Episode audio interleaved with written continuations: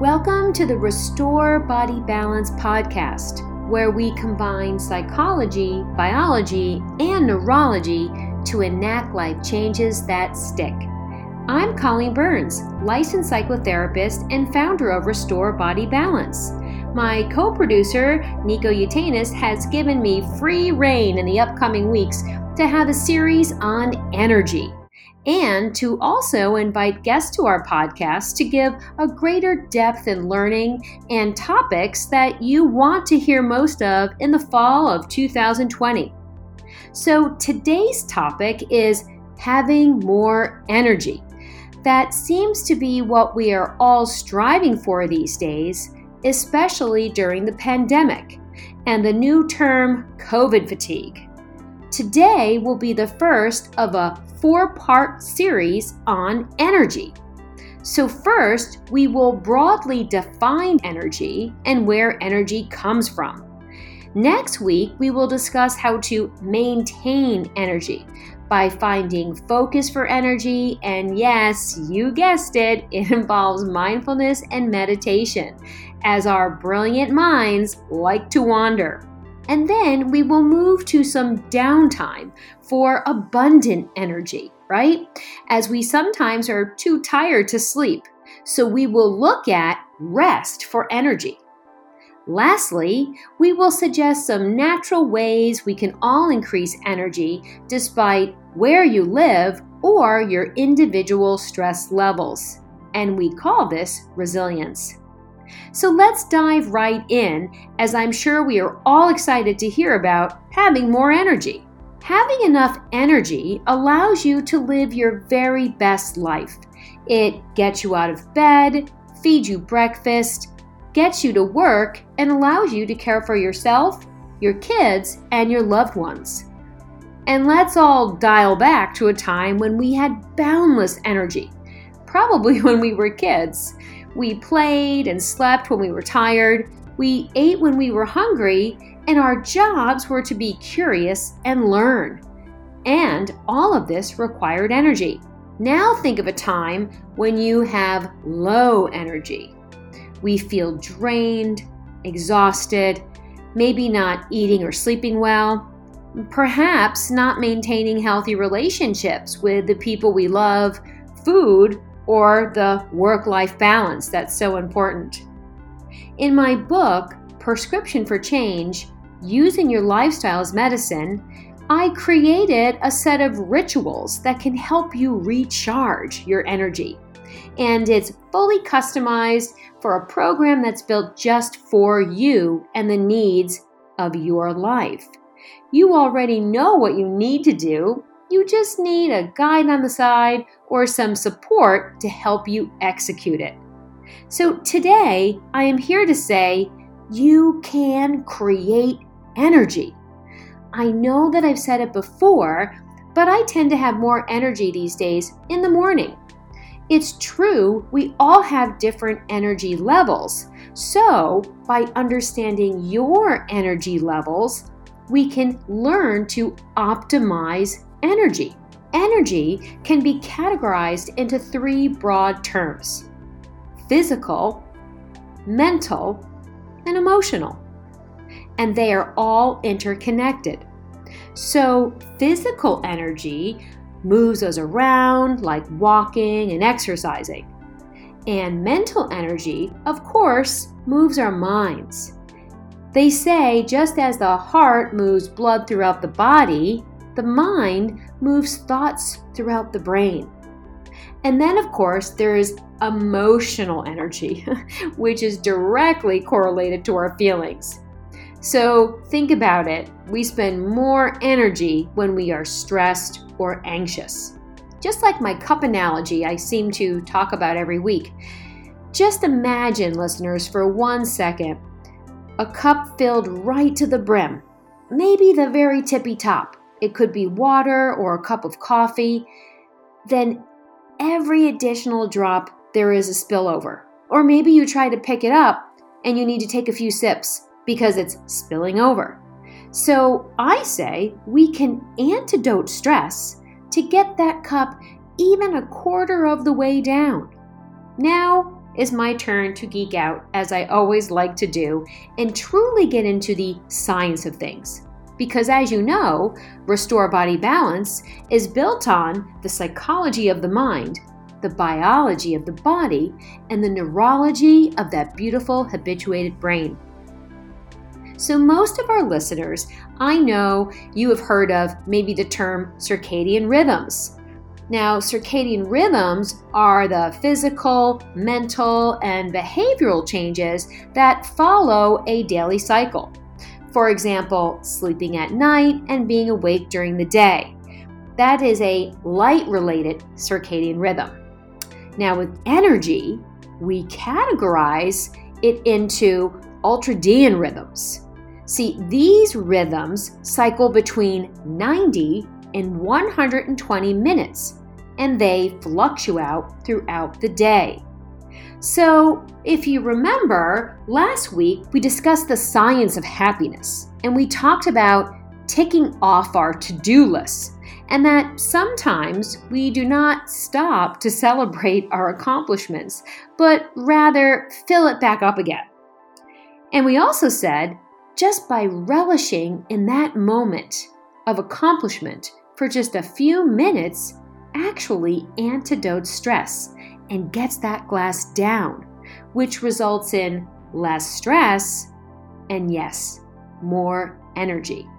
At the Benson Henry Institute, where I received my certification for SMART, which stands for Stress Management and Resiliency Training, at the Massachusetts General Hospital, in concert with the Department of Psychiatry at Harvard University, they had a battery analogy. So we had to ask our patients what charged their battery and what drained it. And you might be surprised because sometimes how and where we spend our energy is important to notice. So I was working with somebody that was part of a town committee and it seemed quite glorious to that person at the time. But when we really dug into it, the commute was long, parking was problematic downtown Boston, and you're getting home late, not eating well, cranky, tired, and then as a result, despite being physically exhausted, this person could not sleep. Well, they just exerted a great deal of energy. For what? And Yes, I know we all have situations that we can't change, but we can antidote stressors to actually recharge our batteries. So we need to look at not only what is draining our battery, but what is charging our batteries as well. So take me being a morning person. I can get more done in the early hours of the day than five or six hours at night or late afternoon. I'm simply more focused. I used to be a night owl, before I had children, and now I am spent by seven. I used to work and find my creativity in the evening hours, but now I recognize I am just more energized in the morning. So think about it. That's that term I taught you many months ago of using your attentional units. Well, by seven, I've used all my attentional units by dusk. So, again, let's look at that. In psychology, we call it ego depletion. In biology terms, it's the fatigue bucket. And in neurology, we call it attentional units. So, knowing this is very helpful. You literally run out of the ability. Have you ever just stared at the takeout menu or just maybe spaced out driving home in traffic? It's that you just don't have the bandwidth at some point to make decisions. So, knowing this is very helpful. Okay, the $64,000 question is so, how do we get more of these attentional units, aka energy? So, now we get into the heart of the matter. So, here's just a few suggestions. One is called the Pomodoro Technique and you can go to thepomodorotechnique.com to find out more. Here is a direct quote from their website. For many people, quote, time is an enemy. We race against the clock to finish assignments and meet deadlines. The Pomodoro technique teaches you to work with time instead of struggling against it. A revolutionary time management system It is at once deceptively simple to learn and life changing to use. End quote. So, the technique is basically a time management method developed by Francesco Cirillo in the late 1980s. One uses a timer to break down work into intervals, traditionally 25 minutes in length, separated by short breaks. So, on these breaks, one could go for a walk, have a cup of coffee or tea, do some deep breathing, basically, just not engage in a work related activity. And the more of these quote unquote pomodoros you use, the longer your breaks.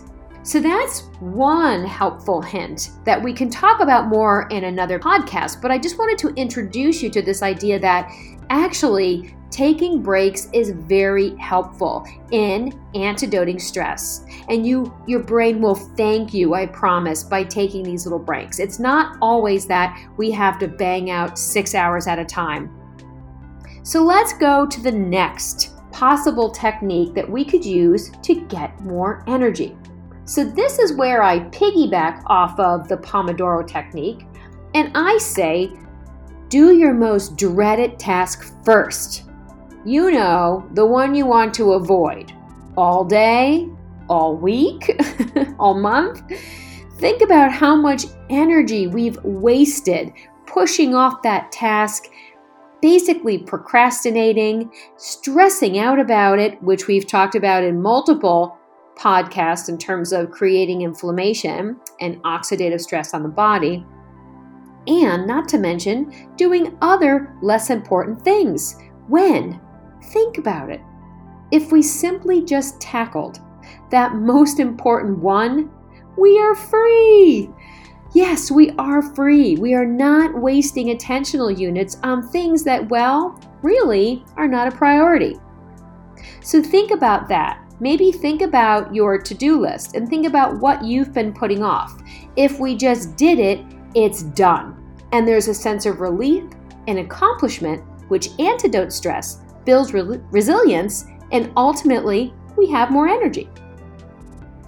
Lastly, I'd like to go back to that idea of ultradian rhythms. What I also suggest to my clients is to put a twist on the Pomodoro technique once again and prioritize on a list and tackle the most demanding activity or task when you have the most energy. So, believe it or not, I use a real pen and paper. As a matter of fact, not only do I use a traditional to do list, but I also use, believe it or not, here again, I'm embarrassing myself, I'm sure, the Week at a Glance planner. You can get it at Staples, on Amazon, or online at Week at a Glance. And the reason I use this is that I need to see my entire month ahead of time. I can't just have my iPhone or Google Calendar tell me about a birthday two days before I needed to send the card or present. I need to look at the scope of my month or my week. And not only do I use the one that I have the month, but then it has the daily planner. And believe it or not, when you actually write out at 8 o'clock, I'm in a meeting. At 10 o'clock, I need to be in Newton or wherever you need to be. Um, you need to account for that commute time, right? And a lot of us lose some time in between commuting, actually preparing a meal, or even consuming a meal.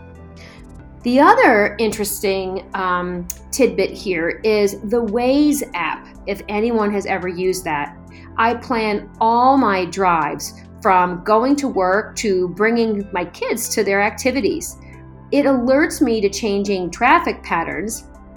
And believe it or not, I have hopped off my Peloton bike in the middle of a class when Waze alerted me to heavy traffic, needing to drop off my son at swim practice.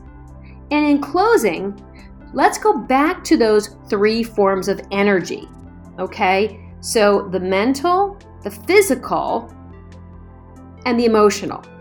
So, speaking of workouts, plan your workouts accordingly. When do you have the most energy? Some people like to work out after work. It gives them that little extra boost to get through the evening. Some people need to get it done right in the morning, and some people prefer to recharge their battery in the middle of the day. I know again for me, if I don't squeeze that walk, run, or virtual class in first thing in the morning, somebody else gets on my schedule, something else happens, and it does not get done. So, again, I'd just like to pause for a second and give you some time to think. When do you have the most energy for a workout? And what about that mental task like writing or preparing for a presentation? And what about that dreaded task? Is it scheduling your dental hygienist for a cleaning? Is it making that doctor's appointment you've been putting off? Is it that mound of laundry that's been sitting in your room or your basement? That is the important thing to think about when doing your to do list. So, not only looking at the true schedule, how much can you truly get done? in a 9 to 5 day, or for most of us, let's face it, it's probably 6 to 10. So you need to arrange your activities around your rhythms. So I encourage our listeners to look at their own rhythms of when they find their energy is high and when their energy is low, and try to match your to do list out.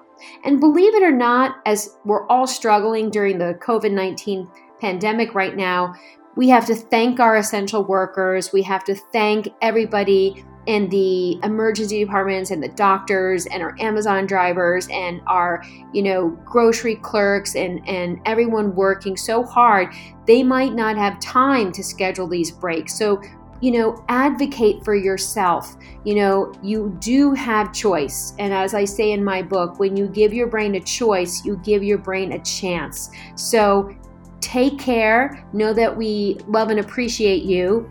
And again, speaking of change, my book, Prescription for Change Using Your Lifestyle as Medicine, actually has a journal in the back. And you can buy the journal separately because it's so important to bookend your day with check ins, reminding yourself to have gentle, loving kindness, to find time for abundance or gratitude, and most importantly, set your intentions day and night. And don't beat yourself up if you didn't do it. It's, you know, one step forward, 10 steps back, or two steps forward and only one step back. And next week in our episode, we'll talk more about energy. And for more information about my programs, to book or schedule a consultation or even an individual mentoring session with me, simply go to www.restorebodybalance.com. See you next week and stay safe.